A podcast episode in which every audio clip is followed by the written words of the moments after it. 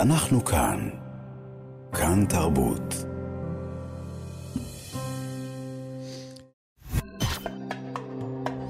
גם כן תרבות. עם גואל פינטו.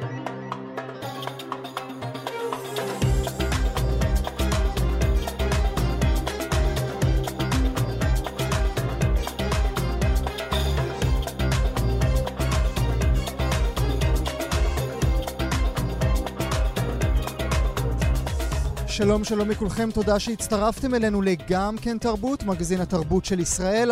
בשעה הקרובה נביא לכם ממיטב הראיונות אצלנו באולפן בתקופה האחרונה. עורך המשדר יאיר ברף, עורכת המשנה ענת שרון בלייס, בהפקה מיכל שטורחן. האזנה נעימה. אנחנו כאן. כאן תרבות. ל-300 אלף חיילי מילואים גויסו מאז החלה מלחמת שבעה באוקטובר. הם עצרו את חייהם, משפחותיהם, העסקים שלהם, ויצאו להילחם למען ארצם, למעננו. כעת, כשרבים מהם מתחילים שוב לראות בית ולחזור לחיים, הם מוצאים עצמם צריכים להתרגל מחדש, לבנות מחדש, להתמודד לא רק עם הקשיים הנפשיים שרבים מהם מביאים איתם משדות הקרב, מהריחוק מהבית, מהמשפחה, מהילדים, אלא גם להקים את עצמם כלכלית, וזה נכון לכל תחומי החיים, בוודאי לעצמאיים שבהם. מילואימניק שחוזר הביתה אחרי מאה ימי לחימה, בלי מקלחת, בלי אסלה, בלי משפחה, נתקל באדישות של אנשים שהמשיכו את החיים קדימה. כך כתב ראש הממשלה לשעבר נפתלי בנט בציוץ בו הוא ביקש מאיתנו, מכולנו, לעזור ולחבק את החוזרים. שני אנשי תרבות איתנו, שניהם שירתו שבועות ארוכים במלחמה, הם מוצאים עצמם כעת מנסים לבנות עצמם מחדש. נברך לשלום את הסופר, העורך, הקופירייטר יהודה גזבר פניגשטיין, שהיה במילואים חודשיים וחצי. שלום יהודה. שלום, שלום. תודה רבה שאתה נמצא איתנו הבוקר, ונברך לשלום את השף עידו פיינר, הוא בעלים של שלוש מסעדות, האחת בפרדס חנה, השנייה בהרצליה, השלישית בצומת העוגן בשרון, הכל טעים שם אצלו. עידו, שלום.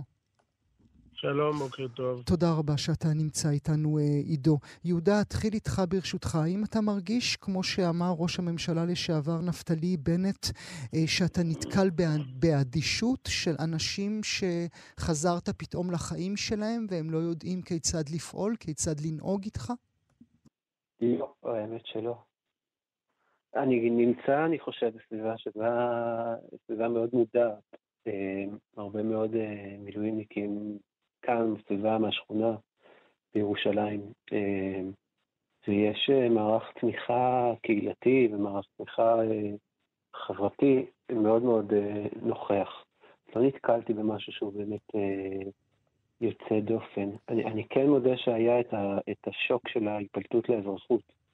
של כאילו, מה אני עושה עכשיו, מי אני בכלל, שכחתי מה אני עושה בימים, בימים כתיקונם.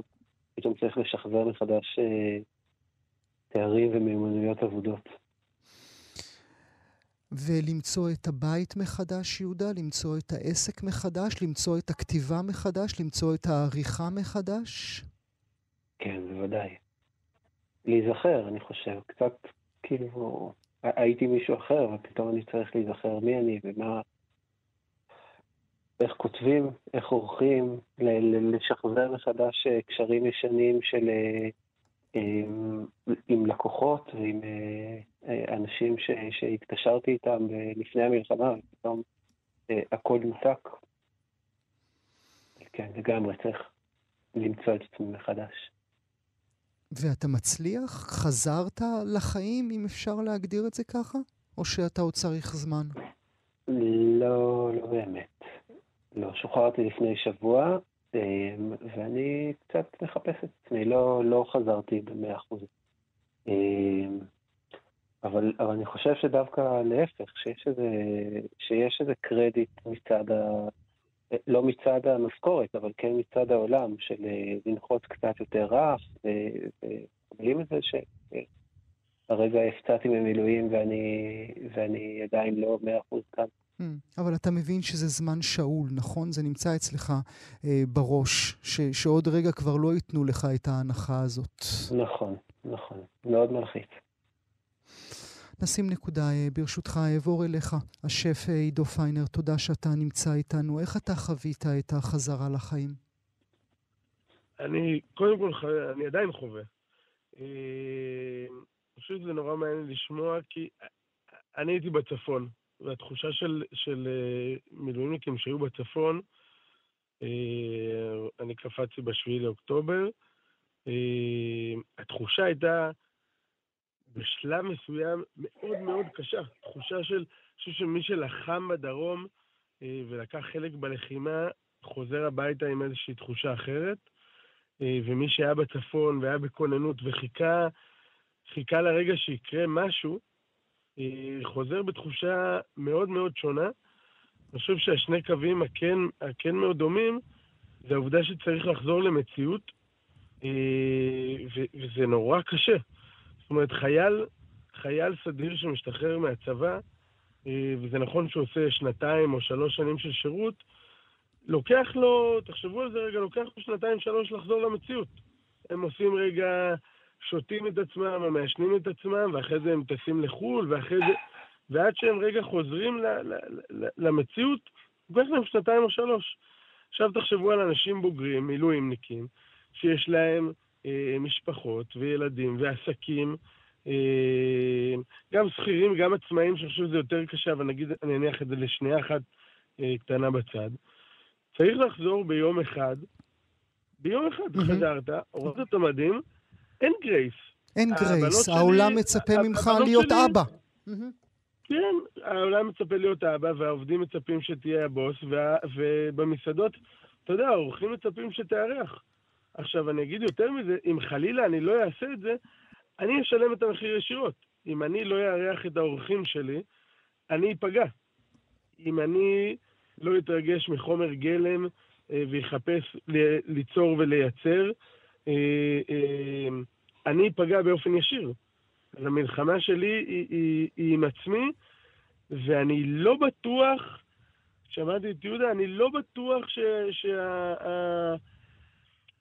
נגיד יש לי משפחה מאוד עוטפת, ויש לי שותפים שמאוד תומכים, אה, ויש לי עובדים מדהימים, אבל בסוף, בסוף העולם מסביב, אין בו גרייס. Mm. אין. זה לא... האורחים שלי בסוף, אם הם לא יקבלו את האמנה המושלמת ואת השירות המדהים, זה לא מעניין אותם איפה הייתי, וזה לא מעניין אותם שאני צריך רגע להתאושש כדי לשמוח להשיק כוסות לחיים. Mm. זה פשוט לא... ואתה מצליח, שיש, שיש, אתה מצליח, עידו, לנשום או, או, או להניח רגע את הראש מבלי שיהיו בו רעשים? שמעת את הקצב שדיברתי כרגע בתשובה הקודמת? Mm-hmm. אני חושב שזה מעיד על התשובה. זה כאילו... לא, לא, לא. האם קל לי, נוח לי להשיק כוסות... סתם, אני מדבר רגע על, על, על התחום שבו אני עוסק, אבל בסוף המדינה שלחה אותי ואמרה לי, חביבי, אתה חייב להניע את הכלכלה ולחזור ולדאוג לעצמך לבד, אז, אז, אז בתחום שלי אני צריך להשיק כוסות ולשמח ולשמוח. האם אני יכול לעשות את זה, שמענו מקודם אה, אה, את הרעיון עם בן דנציג, האם אני יכול לעשות את זה שיש אה, חטופים בעזה? האם אני יכול לעשות את זה שיש עוד חברים שלי, מילואימניקים, שלוחמים, או בצפון או בדרום? האם אני יכול לעשות את זה שבכל יום הכותרת יותר לפרסום, כן. ואני חושב שזה כמעט בלתי אפשרי. זה מביא אותך גם למחשבות אופרטיביות יותר? אולי שאלות של למה אני צריך אה, לעשות את זה? פשוט אלך ויהיה שדר רדיו? אה, זה לא שולח אותי להיות שדר רדיו, כי אני מודע לכישורים שיש לי ושאין לי, אבל זה שולח אותי לחשוב האם אני נמצא במקום הנכון, בזמן הנכון עבורי, עבור המשפחה שלי. אה, אין ספק שזה מייצר מחשבות שלעולם לא היו. אה, מחשבות, מחשבות שאפילו קשה לך להודות בקיומם, נכון? או שלא נעים שמה, לך אל מולם? אני חושב שהיום זה לא קונצנזוס להגיד מותר לחיות נגיד בארץ אחרת. ואני חושב שזה לא קונצנזוס לבוא ולהגיד בא לי לנסות את מזלי במקום אחר, או לא את מזלי, את, בא לי לנסות לדאוג שיהיה לי טוב, בא לי לנסות לחזור לאהוב את המדינה הזו. זה לא, זה, כאילו זה לא המקום כרגע, וגם כמו שהדברים קורים וכמו שה... ה, לא יודע אם אפשר להגדיר את ההנהגה, ההנהגה שלנו, אבל כמו שהמדינה מובלת כרגע, אז אני חושב ש... לא יודע, לי, לי באופן אישי זה שולח אותי, זה לא שולח אותי להילחם על מקומי פה, mm. או אה, זה שולח אותי לנקודות שאם היית שואל אותי לפני שנה... לא היית מוציא מהפה. ש... זה, זה תחושת... לא הייתי חושב על זה אפילו. זה תחושת המאהבת שזנחה אותך? לא, אתה יודע, באיזושהי תחושה זו, אני חושב שזו תחושת החוסר... אני לא, לא יודע אם להגיד חוסר שייכות, כי אני, אני מאוד שייך לפה, אבל קשה לי מאוד להיות שייך להרבה דברים שקורים פה כרגע, ויש להם יותר מדי מקום במדינה שלנו, ש, שלא, זה לא המדינה שעבורה אני יצאת להילחם. לבשתי מדים, צ'יק צ'אק ורצתי. נשים אה, נקודה ברשותך. יהודה, עד כמה אתה מתחבר לדברים שעידו אומר, ואולי גם לדברים שהוא לא אומר? אני בעיקר מזדהה עם, הפער שבין ה... אני חושב שיש, אה, לפחות ביחידה שלי, שלי במילואים וביחידות שסובבות אותה, איזו תחושת אחווה מאוד מאוד גדולה. ויש אה, אה, מין אה, צרימה מאוד חזקה כשיוצאים לאזרחות ופתאום נתקלים בזה ש, שהעולם אה, העולם ממשיך אה, באותה, באותה מריבות שלפני ואפילו הולך ומקצין ודברים שאנחנו בתוך המילואים הם, הם מושתקים או מוחרשים או לא עולים בכלל לדיון ואם הם עולים לדיון הם עולים מנקודה מאוד של איך, מה אנחנו עושים למען המדינה ואיך אנחנו עוזרים למדינה. Mm.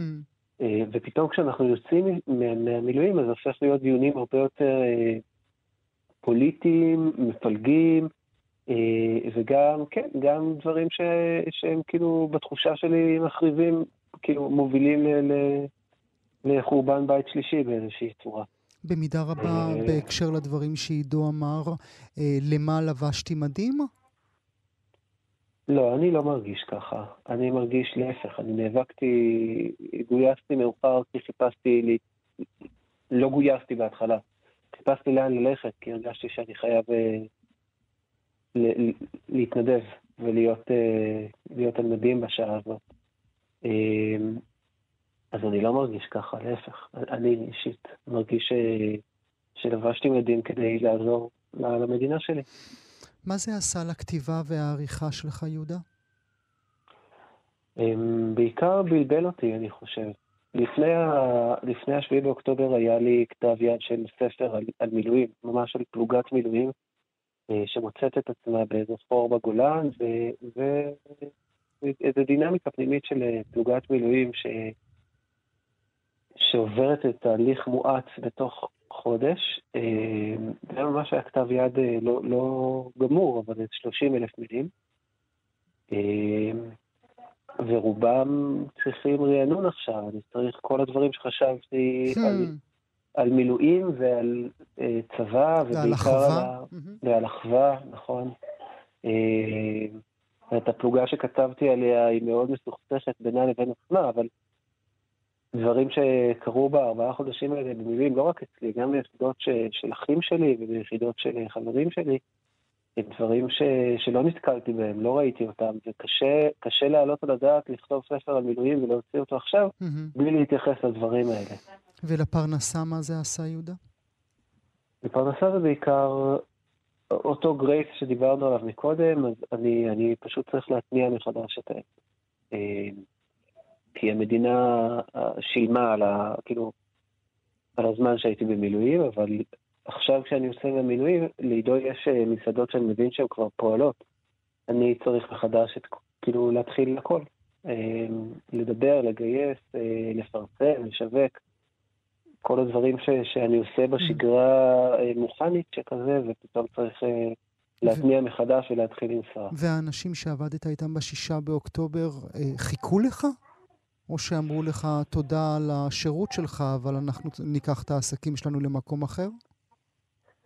אז היו דברים כאלה, אני לא בטוח שזה קשור למילואים בהכרח. זאת אומרת, היה לפני השביעי באוקטובר, היה לי ארבעה ספרים שהיו אמורים, כאילו, ערכתי, לא ערכתי עדיין בפועל, אבל אה, הייתי אמור להתחיל לערוך ארבעה ספרים, אה, ומתוכם שרד אחד. אומרת, שלושה ספרים, אה, אחד בוטל, אחד מצא עורך אחר, כל מיני דברים כאלה. אחד בהשהיה, אולי מתישהו יחזור, יחזור לחיים.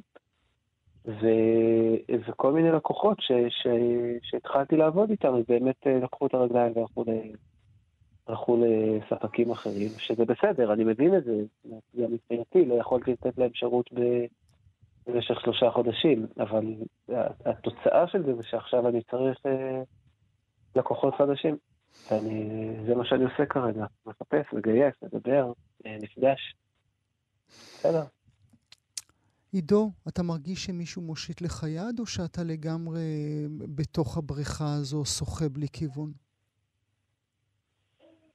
אמ, שמע, אה, זה שמושיטים לי יד, שוב, אבל מושיטים לי, לעידו פיינר, לא למי במצבי. זאת אומרת, לי יש אישה מדהימה ותומכת, ויש לי שותפים מדהימים, אה, ויש לי משפחה שנמצאת שם, ואני, אתה יודע, אתמול אמרתי, אני, אני בסוף אצא מהכל, לא משנה מה. כי יש לי את הזכות לאיזושהי... עטיפה מסוימת שאני לא חושב שיש לכל אחד. אבל אני לא בטוח שכל מילואימניק שחוזר כרגע לא מהצפון ובטח לא מהדרום, אני לא חושב שמושיטים להם יד ואני לא חושב שיש מספיק מודעות לעובדה שצריך להושיט להם יד. אה, אני לא חושב שזה שם. אני יכול להעיד עליי שכשאני הייתי בתחילת, באמצע המילואים נניח, וה, והמסעדות היו סגורות, אה, ודרשו מאיתנו לפתוח, היה נורא נורא קשה, וכשנאלצנו לפתוח, היה המון תהייה האם מגייסים עובדים או לא, כי יש חבר'ה במילואים שנצטרך לשמור להם את המקום שלהם. ובשלב מסוים, אני חושב שזה היה באחד הפעמים הראשונות שיצאתי ליותר מאפטר, שיצאתי לכמה ימים, אמרתי לירון, זה אחד השותפים שלי והשף ברוברטה, אמרתי לו, תקשיב, תגייס מחדש, כי אף אחד מהם לא יהיה מסוגל לחזור, ואם מישהו מהם יחזור, אנחנו נחבק אותו ונמצא לו את המקום, אבל אין סיכוי שבן אדם יכול לחזור משלושה או ארבעה חודשי לחימה, mm. ולנחות ככה במכה אחת חזרה לחיים הרגילים שלו, זה לא אפשרי. זה פשוט, זה לא, זה לא אנושי. ואני חושב שמי שייאלץ לעשות את זה, ואני מדגיש, מי שיעשה את זה, יעשה את זה כי הוא נאלץ. כן. מסיבה כלכלית. זה לא יקרה מרצון, הוא, הוא ישלם את המחיר בהמשך ברמה הנפשית, כי זה פשוט בלתי אפשרי. עולם, עולם הצבא הוא במדים ירוקים ובקן המפקד, ועולם האזרחות או עולם החיים, אתה חושב שם, אתה אדם עצמאי, אתה, אתה מתמודד, זה פשוט לא אותו עולם. ולעקר מהחיים שלך לשלושה או ארבעה חודשים לעולם של מדים ירוקים וקן המפקד, ואז לחזור ברגע אחד, אני חושב שזה כמעט בלתי אפשרי.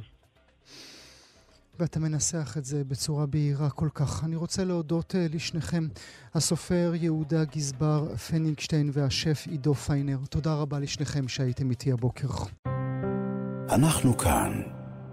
כאן תרבות. הייתי בן חמש כאשר הצבא הגרמני כבש את העיר שבה נולדתי, קובנה, בליטא. תוך ימים 30 אלף יהודים נלקחו מבתיהם והושמו בגטו. ב-26 באוקטובר 1941 יהודי הגטו קיבלו הוראה להתאסף בכיכר המרכזית, שהייתה מוכרת ככיכר הדמוקרטיה. תשעת אלפים מהם הוצאו להורג באש מקלעים. כך כתב השופט אהרון ברק במסמך דעת המיעוט בתביעה של דרום אפריקה נגד ישראל בבית הדין בהאג, תביעה שהאשימה את ישראל ברצח עם. רצח עם, הוסיף השופט ברק, הוא צל על ההיסטוריה של העם היהודי, והוא שזור בחוויה האישית שלי. הרעיון שישראל מואשמת כעת בביצוע רצח עם קשה לי מאוד באופן אישי. דעת המיעוט של השופט ברק אולי, לעולם לא נדע כליות ולב, השפיעה על פסיקת בית הדין שבסופה לא קרא להפסקת הלחימה בעזה, אלא הסתפק בשישה צווים שישראל נדרשת לפעול על פיהם. ההחלטה הזו באה לעולם בדיוק בסוף השבוע בו ציינו העולם, בו ציין העולם את יום השואה הבינלאומי. נדבר כעת אודות מקרה שהתרחש החודש בקרקוב שבפולין, כאשר מצבתה של אשת החינוך, סופרת היידיש והמחזאית שרה שנירר, שלזכותה אפשר לציין את הקמת רשת בתי הספר בית יעקב, נותצה. השלטונות בפולין הצליחו בינתיים להקים ולהתקין את מצבתה מחדש. אנחנו נשען על האירוע הזה ועל ציון יום השואה הבינלאומי כדי לספר את סיפורה של שנירר, שנפטרה ב-1935 בגיל 52. מי שכתבה אודותיה ברומן פלא לילה היא הסופרת אסתר אטינגר, שגם נמצאת איתנו. בוקר טוב לך, אסתר. בוקר טוב. תודה רבה שאת נמצאת איתנו הבוקר. תני לנו מעט מהביוגרפיה של שנירר. אה, סליחה. שרה שנירר אה, גדלה בקרקוב, והיא הרגישה איזו אי נוחות מסוימת מהמצב הכללי וחינוך הבנות, והטריגר שדחף אותה לזה היה במלחמת העולם הראשונה, היא נקלעה לווינה, ושם היא שמעה בשבת חנוכה דרשה של רב, הרב פלש, שדיבר אל האנשים והנשים אה, כאחד, וזה מאוד הרשים אותה. כי היא ידעה שהבנות, בפולין לפחות, אה, לא קיבלו שום חינוך יהודי. הם למדו בגימנסיה פולנית, ואת מצוות הדת הם למדו בבית. Mm-hmm. הם uh, ראו איך מקיימים וזה, אבל לא היה להם שום ידע, לא בהיסטוריה של עם ישראל, ולא uh, במצוות, ומה באמת יותר uh, בצורה מעמיקה במחשבת ישראל. אז uh, היא חזרה לקרקו, ובחדר הקטן שלה היא אספה בנות ונתנה להם שיעורים, ו... וזה גדל, ואז היא ידעה שבלי uh, רשות, בלי אישור של הרבנים, היא לא תתקדם הרבה, אז uh, היא ביקשה את האישור של הרבי מבלז ועוד מישהו, אז בהתחלה הוא לא נתן לה, אחר כך גם החפץ חיים uh, הצטרף לאישור, והיא קיבלה את הגושפנקה של הרבנים, ואז היא ממש התחילה לפרוח, ו... והרשת שלה הקימה את בית יעקב, והרשת שלה התפרסה על פני כל פולין, כל העיירות, mm-hmm. כ... כמשהו, כבית ספר של יום ראשון, אני אומרת, בית ספר שפעל אחר הצהריים, לא במקום הגימנסיה. והיא בעצם לימדה את אותן אה, נערות דברים שאחרת שום מקום אחר לא היה מלמד אותן, נכון? נכון. לא היה, לא היה מעלה בדעתו.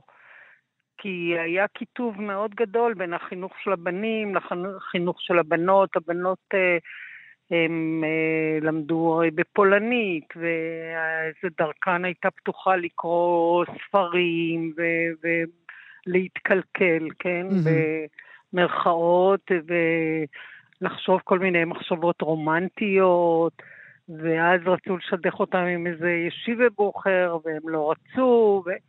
בקיצור, הם נקלעו לתהליך החילון שהיה... Mm-hmm.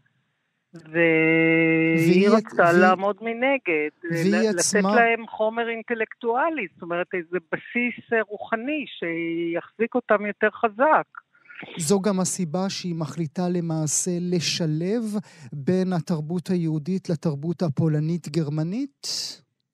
לא, היא לא שילבה את, הפ... את התרבות הפולנית, הגרמנית או הצרפתית, אני יודעת, היו כל מיני זה, זה היה טבעי, זה היה, זה, זה היה מצד uh, החוק אפילו, שהם לימדו בגימנסיה. היא התרכזה רק במה שקשור ל... לתולדות ישראל ולחגים, והיא כתבה בעצמה את החומרים כי לא היה שום דבר. אז היא כתבה מחזות, נניח בחנוכה. היא המחיזה את uh, חנה ושבעת בניה, ו...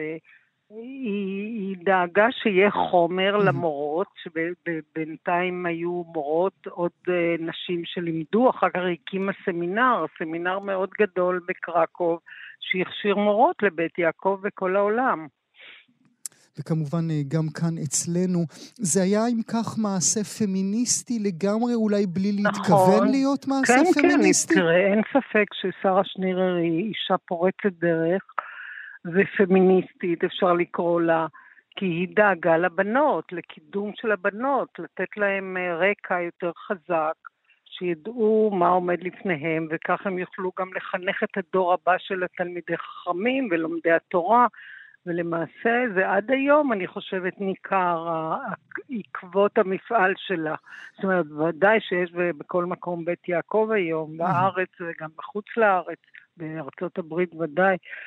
אז... אה, אבל כן במובן הזה שנשים משכילות יותר אה, מגברים, מפרנסות יותר מגברים וכולי. כן, נכון. והייתה גושפנקה מצד uh, הרבנים של אותה כן, התקופה? כן. הם הבינו מה היא עושה, כן, שהיא הכניסה בדיוק. להם את זה לא. ככה מהצד? בהתחלה הרי מיד מתנגדים לכל חידוש, אבל אחר כך הם היו חכמים, הם הבינו שכדי להילחם באמת בתהליך החילון, ולאו דווקא, לא רק חילון, גם נישואי תערובת וכל מיני דברים כאלה, הם צריכים לאפשר את הדבר הזה, ונתנו את ברכתם. ואז היא יצאה לדרך עם גושפנקה של הרבנים, אז זה ודאי היה אה, מותר. ואת, מדוע היא כה אה, תפסה אותך, הדמות שלה? אה, תראה, אני למדתי בבית ספר עממי בבית יעקב, ואני לא זוכרת שדיברו עליה, או היא הייתה איזו דמות אה, משמעותית. היו לנו מורות אה, שכמובן אה, הלכו בדרכה, וכל המפעל וכל ה... יכול להיות שהמנהלת אפילו הייתה תלמידה שלה. אמ, אז אה, היה לי צורך בשביל ליצור דמות מסוימת, להביא ציטוטים ולדבר עליה, מפני ש... אה, אני לא יודעת. אולי לתת לה את הכבוד שמגיע לה? אה, גם, גם. בהחלט. מעניין, אבל... אבל... אה, תראי, אני מתארת לי שבנות בית יעקב אה, מכירות ולומדות אותה, אני לא יודעת אם הן משתמשות בטקסטים שלה, אין לי מושג. יכול להיות שכן, ובמחזות שהיא חיברה, אני לא יודעת מה קורה היום. אנחנו לא, אה, זאת אומרת, חוץ מה שברומן שכתבתי, אז לא, אז המחזות אה, לא ידוע לי שהן מועלות על הבמה בבתי הספר. אבל כן אפשר לראות את ההשלכות, כיוון שאנחנו אה, כבר ראינו השבוע מכתב ששלח שר הפנים, משה ארבל, איש חרדי בעצמו, הוא שולח מכתב למקביל שלו בפולין, הוא מבקש ממנו לשמור על קברה של שרה שנירר. זאת אומרת, כן. היא עדיין נמצאת חלק מה-DNA או מההיסטוריה היהודית-אורתודוקסית. כן. אורתודוקסית. כן, בהחלט. בדיוק עכשיו, לרגל יום השואה הבינלאומי, אה, הלכו וחיללו את המצבה שלה. כן. על אדמת פולין. אנחנו אה, נודה לך על הדברים האלה. הסופרת אסתר אטינגר, תודה רבה שהיית איתנו הבוקר. תודה לך, גואל. תודה על השיעור הזה. אנחנו כאן. כאן תרבות. כשלושה חודשים תיפתח הביאנלה לאומנות בוונציה, תערוכת האומנות הבינלאומית החשובה בעולם. רות פתיר, אתם יודעים, הישראלית, היא זו שתייצג את ישראל בביתן הישראלי שלנו שם. כעת נודע כי נציגה מקומית נוספת תציג שם, אך תייצג מדינה אחרת. יעל ברטנה, היא גדלה בכפר יחזקאל, היא מזמן כבר הפכה לאומנית בינלאומית שעוסקת בעבודותיה בזהות ובזיכרון. היא תייצג את גרמניה כך אנחנו לומדים כעת בתערוכה, והיא תציג בביתן הגרמני לצד אומן ממוצא טורקי. יעל ברטנה מצטרפת אלינו כעת. שלום יעל. שלום, בוקר טוב. ברכות יעל. תודה רבה, תודה רבה. איך קרה? אמ, איך קרה שאני בגרמניה? איך קרה שאת מייצגת את גרמניה בביאנלה? אמ, הוזמנתי על ידי האוצרת אה, צ'אלה אילק, אה, נבחרה להיות האוצרת אה, של הביטן, והזמינה אותי ואת אמ, ארסון מונטג, שהוא במאי תיאטרון, לעבוד איתה ולייצג ולהיות בביתן הגרמני. זה מה שקרה. את לא יכולה לומר לנו הרבה על מה שתציגו שם בביאנלה, זה ביג שושו גדול ואנחנו כמובן נכבד את זה, אבל אני כן רוצה, אם תרשי לי, יעל, את התחושות שלך אל מול המצב כולו מה-7 באוקטובר, אה, תוך כדי ייצוג מדינה, את מדינת גרמניה. כן, אז קודם כל הוזמנתי לפני 7 באוקטובר, זה, זה לא, זה לא, לא הוזמנתי אחרי, זאת אומרת, זה... חשוב לדעת שזה, כן, הוזמנתי כבר בקיץ. המצב, אתה יודע, המצב הוא, בלי, בלי קשר לוונציה ובלי קשר לגרמניה, היום, היום באופן כללי השיח הוא מאוד מאוד מורכב ובעייתי, ולעיתים אפילו בינארי. המון שחור לבן, אז כל המצב בעולם האומנות היום הוא מאוד מאוד בעייתי. אה, אז מה שאני אני כל הזמן חושבת שחשוב שאני אדבר, אדבר על אומנות, mm. פחות על פוליטיקה. אה, שבעצם מה המשמעות של, אה, מה, מה הכוח של אומנות, איך אומנות יכולה לשרת, להרחיב את השיח, להפוך דברים ליותר מורכבים ולהראות את המורכבות.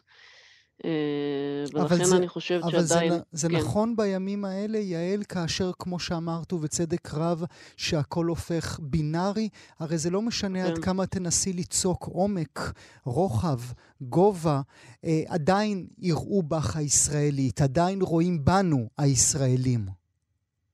אמ, אמ, נכון, אה, אתה יודע, גם כשעוברים לגור באירופה אנחנו הופכים להיות גם היהודים, לא רק mm-hmm. הישראלים. שזה מכניס עוד, אה, שזה כל, כל ישראלי שעובר לגור באירופה חווה את, ה, את הזהות הזאת שפתאום הם, אנחנו היהודים, כן? זה כזה המבט מבחוץ כל, כלפי הזהות, אמ, שזה הופך את השיח אפילו עוד יותר מאתגר ומעניין, פתאום אנחנו היהודים. אני, אתה יודע, זה נושאים שמעסיקים אותי המון כן, המון שנים, זה לא, כן, לא, התחלתי... כן. את לא צריכה את האנטישמיות האירופית כדי להתעסק בחומרים האלה. כן, אני כבר במילא אנטישמית, אני בעצמי, כן? Mm. עצם העובדה שלפני 12 שנה הצגתי בפולין בטרילוגיה הפולנית, mm-hmm. שמתעסקת בחזון של חזרת היהודים בפולין, שכמובן זה, האומנות שאני מתעסקת בה, שאני יוצרת, היא... היא נוגעת בדברים האלה, היא נוגעת בכאב, היא מנסה לעורר שיח, היא מנסה ל, ל, ל, לחשוב את המציאות של היום דרך ההיסטוריה, אה, ולייצג איזושהי אה, אלטרנטיבה למציאות, או לייצג איזה, כן, איזה אה, היסטוריה, היסטוריה פוטנציאלית, כן? אה, כן. אלה הדברים, באמת החומרים שמהם את שואבת אה, כל הזמן. צריך להזכיר גם למאזינות ומאזינים, זו לא הפעם הראשונה שאת מייצגת מדינה אחרת. את רואה, את שמה לב כמה אני נזהר במילים שלי, יעל? מדינה שאיננה ישראל. בביאנלה עשית את זה בעבר, כאשר הצגת את פולין.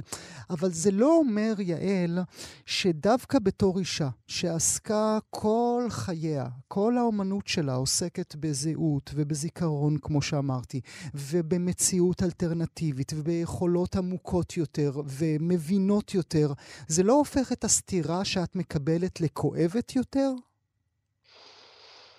אמ, אני...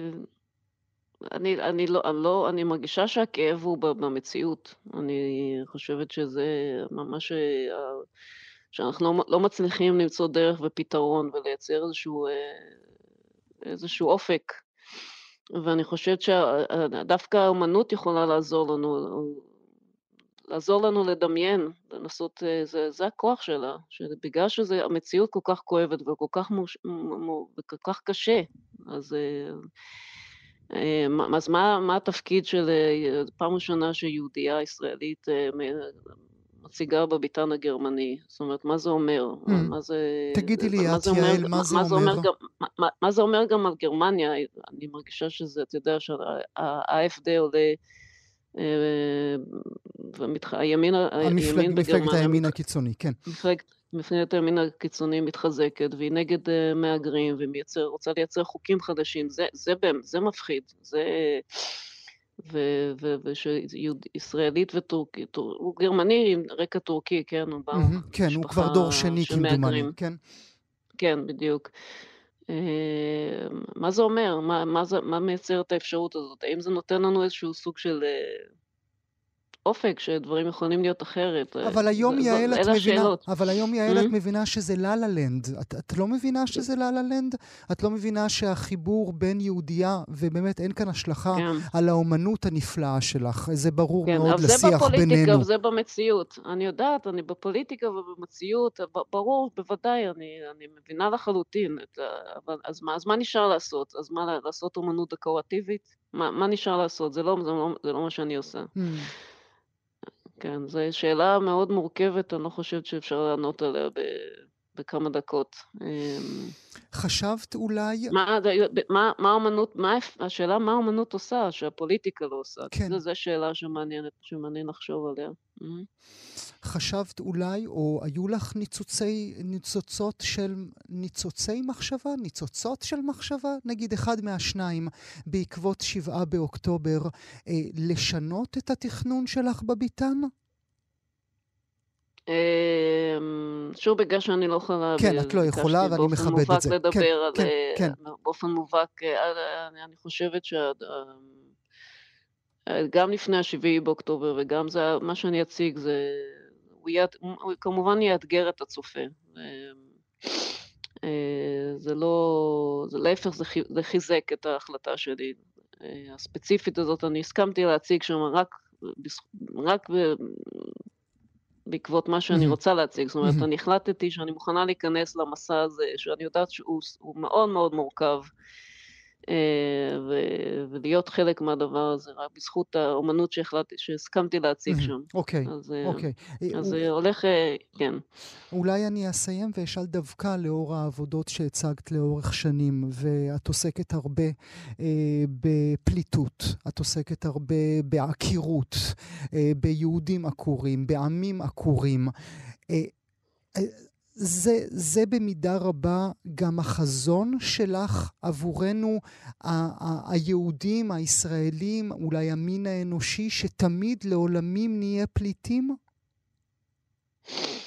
אמ, אני לא יודעת אם זה החזון, אבל זה מאוד מעסיק אותי העניין של מקום. אה, זאת האמת. המשמעות של מקום ביהדות. אז אמ,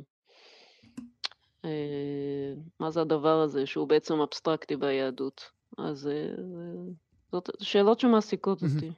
הפכת יהודייה יותר בעקבות שבעה באוקטובר? אני, אני לא יודעת. אה, אני חושבת ש... אמ,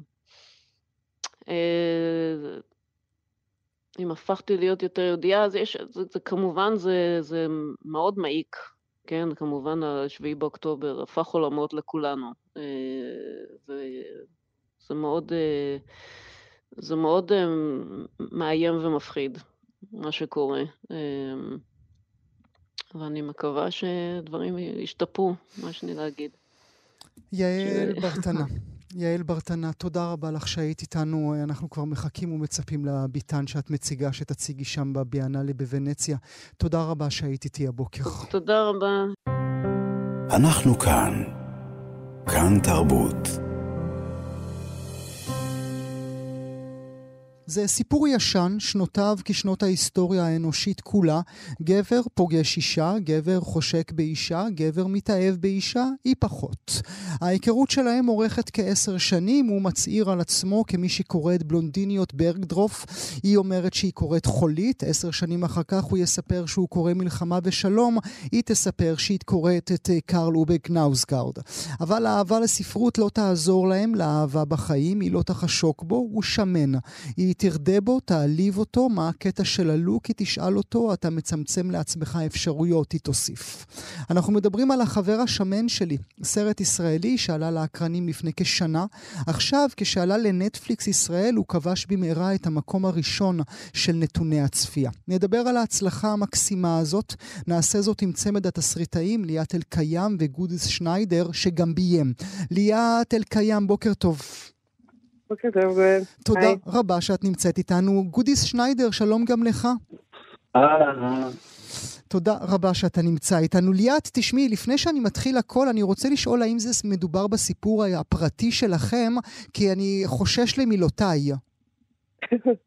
קודם כל לחשוש למילותיך זה תמיד רעיון טוב. כן, זו התחלה אה, טובה, כן. זאת התחלה טובה. אה, זו שאלה שהרבה אנשים שואלים, אה, והתשובה היא מאוד פשוטה, שהדמויות הן די אנחנו, והסיפור הוא לא הסיפור שלנו. אנחנו כשנפגשנו, אני ניסיתי לפתות את גודיס והוא סירב לי בחוצפתו האינסופית. כמה זמן סירב? כמה זמן סירב? שבועיים. די, שבועיים סירבת, אלוהים. אוקיי. למעשה הוא נשק אותי רק אחרי זה, אמרתי לו שהוא אידיוט, שזה טקטיקה שעובדת מצוין. אה, ואני מניח, אה, ליאת, ששבועיים בטיימליין שלך זה נצח. כן, זה היה מאוד לא, לא טיפוסי, אבל האמת שמרענן במידה מסוימת. Mm. אני, אה, אגיד לך מדוע נזהרתי, ליאת. אה, א', כן. כי אני אוהב אותך ויש לי הערכה רבה אלייך, אבל ב', כי אם זה מבוסס עלייך, מדובר בבחורה איומה, איומה, איומה. איומה, אני אישה קשה, גואל, אני אישה קשה. כמאמר השיר. לא, אבל בין אה, קשה לבין איומה יש פער. אני מתנגד. לא, רגע, חכה גודיס, גם הוא, בוא אוקיי. נדבר עליו בעוד רגע. לא, תן לאביר שלי להיכנס. לא, אבל כאילו לא חששת מהדיוקן הזה של הבחורה? Uh, תשמע, קודם כל זה הסיפור של גודיס, וקוראים לזה החבר השמן שלי, אבל uh, זה, זה יותר מנקודת מבטו של הגבר, מנקודת מבטה של האישה. אוקיי. Okay. Uh, וגם, אתה יודע, אני לא חושבת שהיא איומה. א', השחקנית מירן מנקס היא מהממת בעיניי, גם מבחינה אישיותית. וב', אני לא חושבת שכאילו להיות בן אדם ישיר ולהגיד, לדבר אמת, כמו שנקרא, אני לא חושבת שזה דבר היום, אני חושבת שזה דבר אה, אולי לא נעים, mm-hmm. אבל אה, במסגרת מערכות יחסים אנושיות, אם אתה יכול להיות ישיר, זה יכול לעזור גם לך וגם לצד השני. אישה איומה, באמת, עד כדי כך? איומה, איומה. אני מקבלת את זה, אני ממש לא מסכים. יאללה, בוא נדבר עם האביר. קדימה, קדימה, גודיס, יאללה, תגן עליה. תן לו, תן לו. אני אוהב גם את הדמות וגם את המקור. את שניהם, זה כאילו לא תמיד כיף ולא תמיד נעים, אבל בסך הכל אני מאוד מעריך את הקשיחות ואת הישירות ואת האמת. כמות הספרים, בעיקר הוא מעריך את כמות הספרים שקראתי, כן. אבל לומר לגבר מה הקטע עם הלוק? תשמעו, לא, לא... היא אומרת את זה שהיא בת 18, מנסה לעשות רושם, מנסה להיות פרובוקטיבית, שלא יהיה להם ערב משעמם ביחד. לא, אני גם רוצה להגיד שהגיבור הוא לא רק אה, שמן, הוא גם, אה, כאילו, מקפיד גם אה, להיות מוזנח כן. mm. ברמות אחרות, שלא קשורות למשקל שלו, וזה כאילו... והייטר, הוא, לא, הוא גם לא חמוד בעצמו. Mm. טוב, אז אני כן. לגמרי בצד שלו, אני חייב להגיד לכם, כי אני מאוד אוקיי. אוהב בארים, זה, זה קטע משלי, אז, אז, אז, אז, אז, אז זה, התלבש לי, זה התלבש לי מעולה בכל העניין. אמרו לי, מי מכם היא הנסיכה הגותית בת ה-12? שנינו. לגמרי. וגם אתה, גואל. שנינו. כנראה. בוא נדע באמת. כנראה. היה שם המשך לבדיחה הזאת, שירדה בזה, שהיא עונה לו, הוא שואל, מי לא נסיכה הגותית? בת 12? והיא אומרת לו מייקל ג'ורדן. אה, נחמד. הוא אומר לה, גם מייקל ג'ורדן, גם מסי, גם רונלדו, כולם. אז, אז, אז תפרש לי ולמאזינות והמאזינים מה זה להיות נסיכה גותית בת 12. כולנו מין קטנים, צורכים, מוחים, רוצים שיקרה מה שאנחנו רוצים, בלי להתחשב במציאות או בצד השני. Mm. אני חושבת שגם כולם מסתובבים עם איזשהו סוג של אה, מטען של אה, מין איזה עצב ואינפנטיליות מסוימת, כן. ושיחבקו אותנו. כן, כולם רוצים, לא? בדיוק. כולם רוצים להיות אהובים, כן. כולם רוצים להיות הפרח שמגננים. וגם לעשות קצת דרמה, וגם mm-hmm. לעשות קצת דרמה, mm-hmm. כולם רוצים. אז בוא נדבר על דרמה. גודיס זה לך. אה, שמנופוביה? כי זה, זה, זה, בזה האשימו אותך. כן, מה, בסרט? כן, תגיד. אה, כן, אני יודע, אני לא אוהב להיות שמן. אז האם זה הופך אותי לשמנופוב? אני חושב שלהיות שמן זה פוגע לי באיכות החיים. אני לא, לא מדבר על אורך החיים, אני מדבר על איכות החיים, זה פוגע לי באיכות החיים, אני לא, חוש, לא, לא חושב שלהסתיר את זה או להכחיש את זה יעזור. אז אם זה הופך אותי לשמנופוב, אני שמנופוב. אני, אני רוצה עכשיו להיכנס, אה, אני רוצה גם רגע להיכנס בבקשה, נסיכה גותית. נסיכה גותית לגמרי. אה, אני חושבת שיש, בתרבות של היום, יש הרבה, מין כזה אסור להגיד את הדברים כמו שהם. Mm-hmm.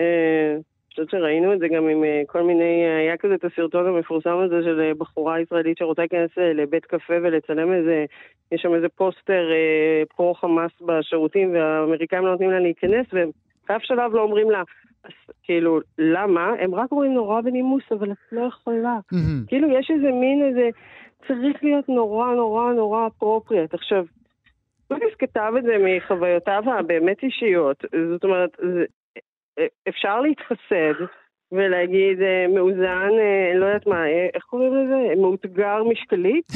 אפשר להתחסד בכל מיני צורות.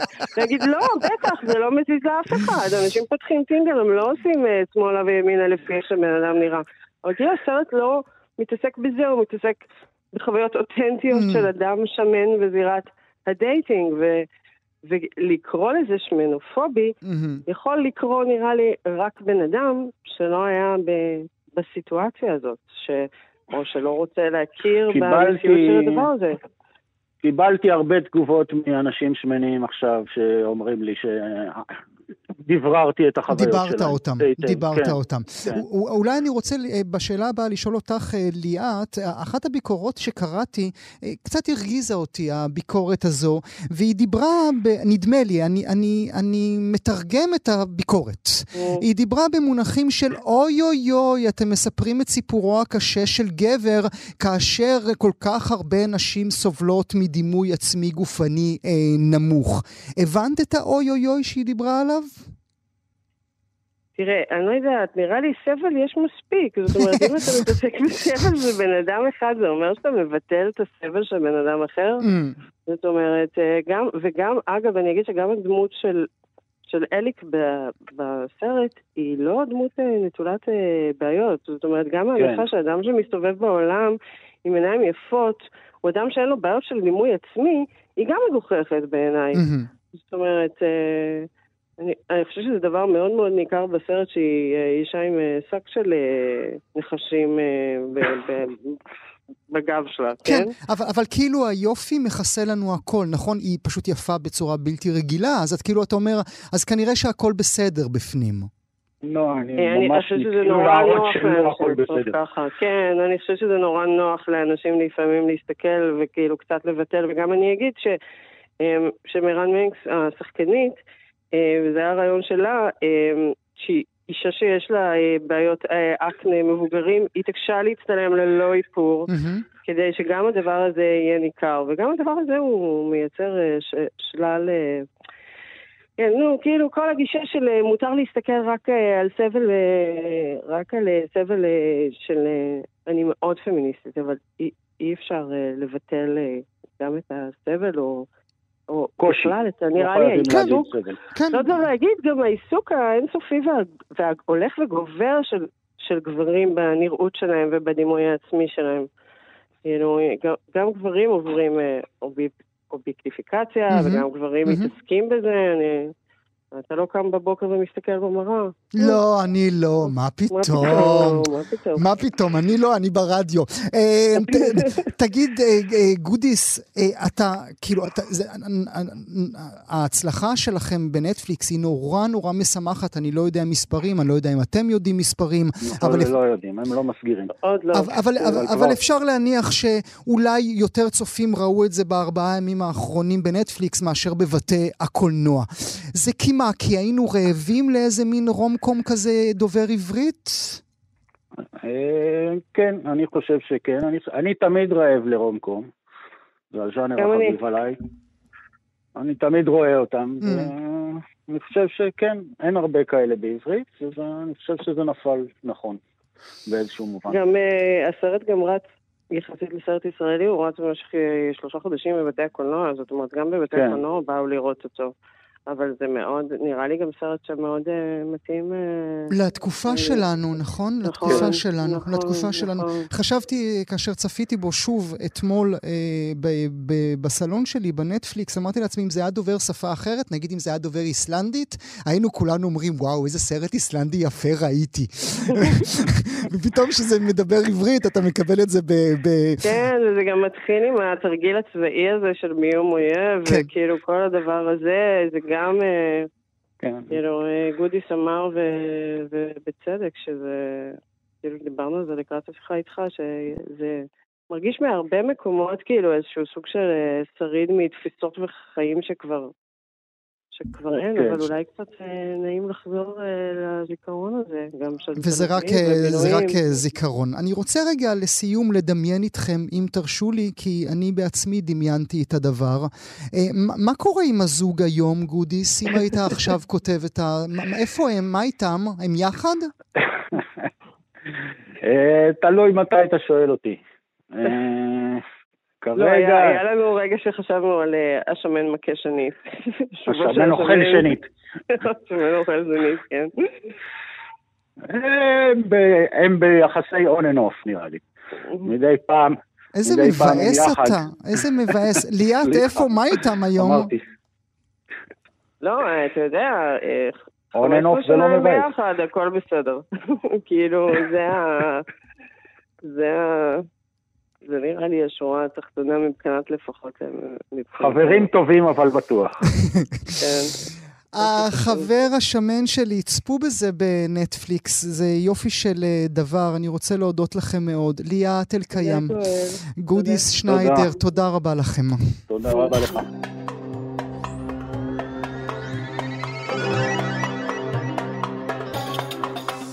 זהו, הגענו לסיומה של שעה של המיטב מהראיונות באולפן גם כן תרבות. עורך המשדר יאיר ברף, עורכת המשנה ענת שרון בלייס, בהפקה מיכל שטורחן. תודה שהייתם איתנו, עד הפעם הבאה, להתראות.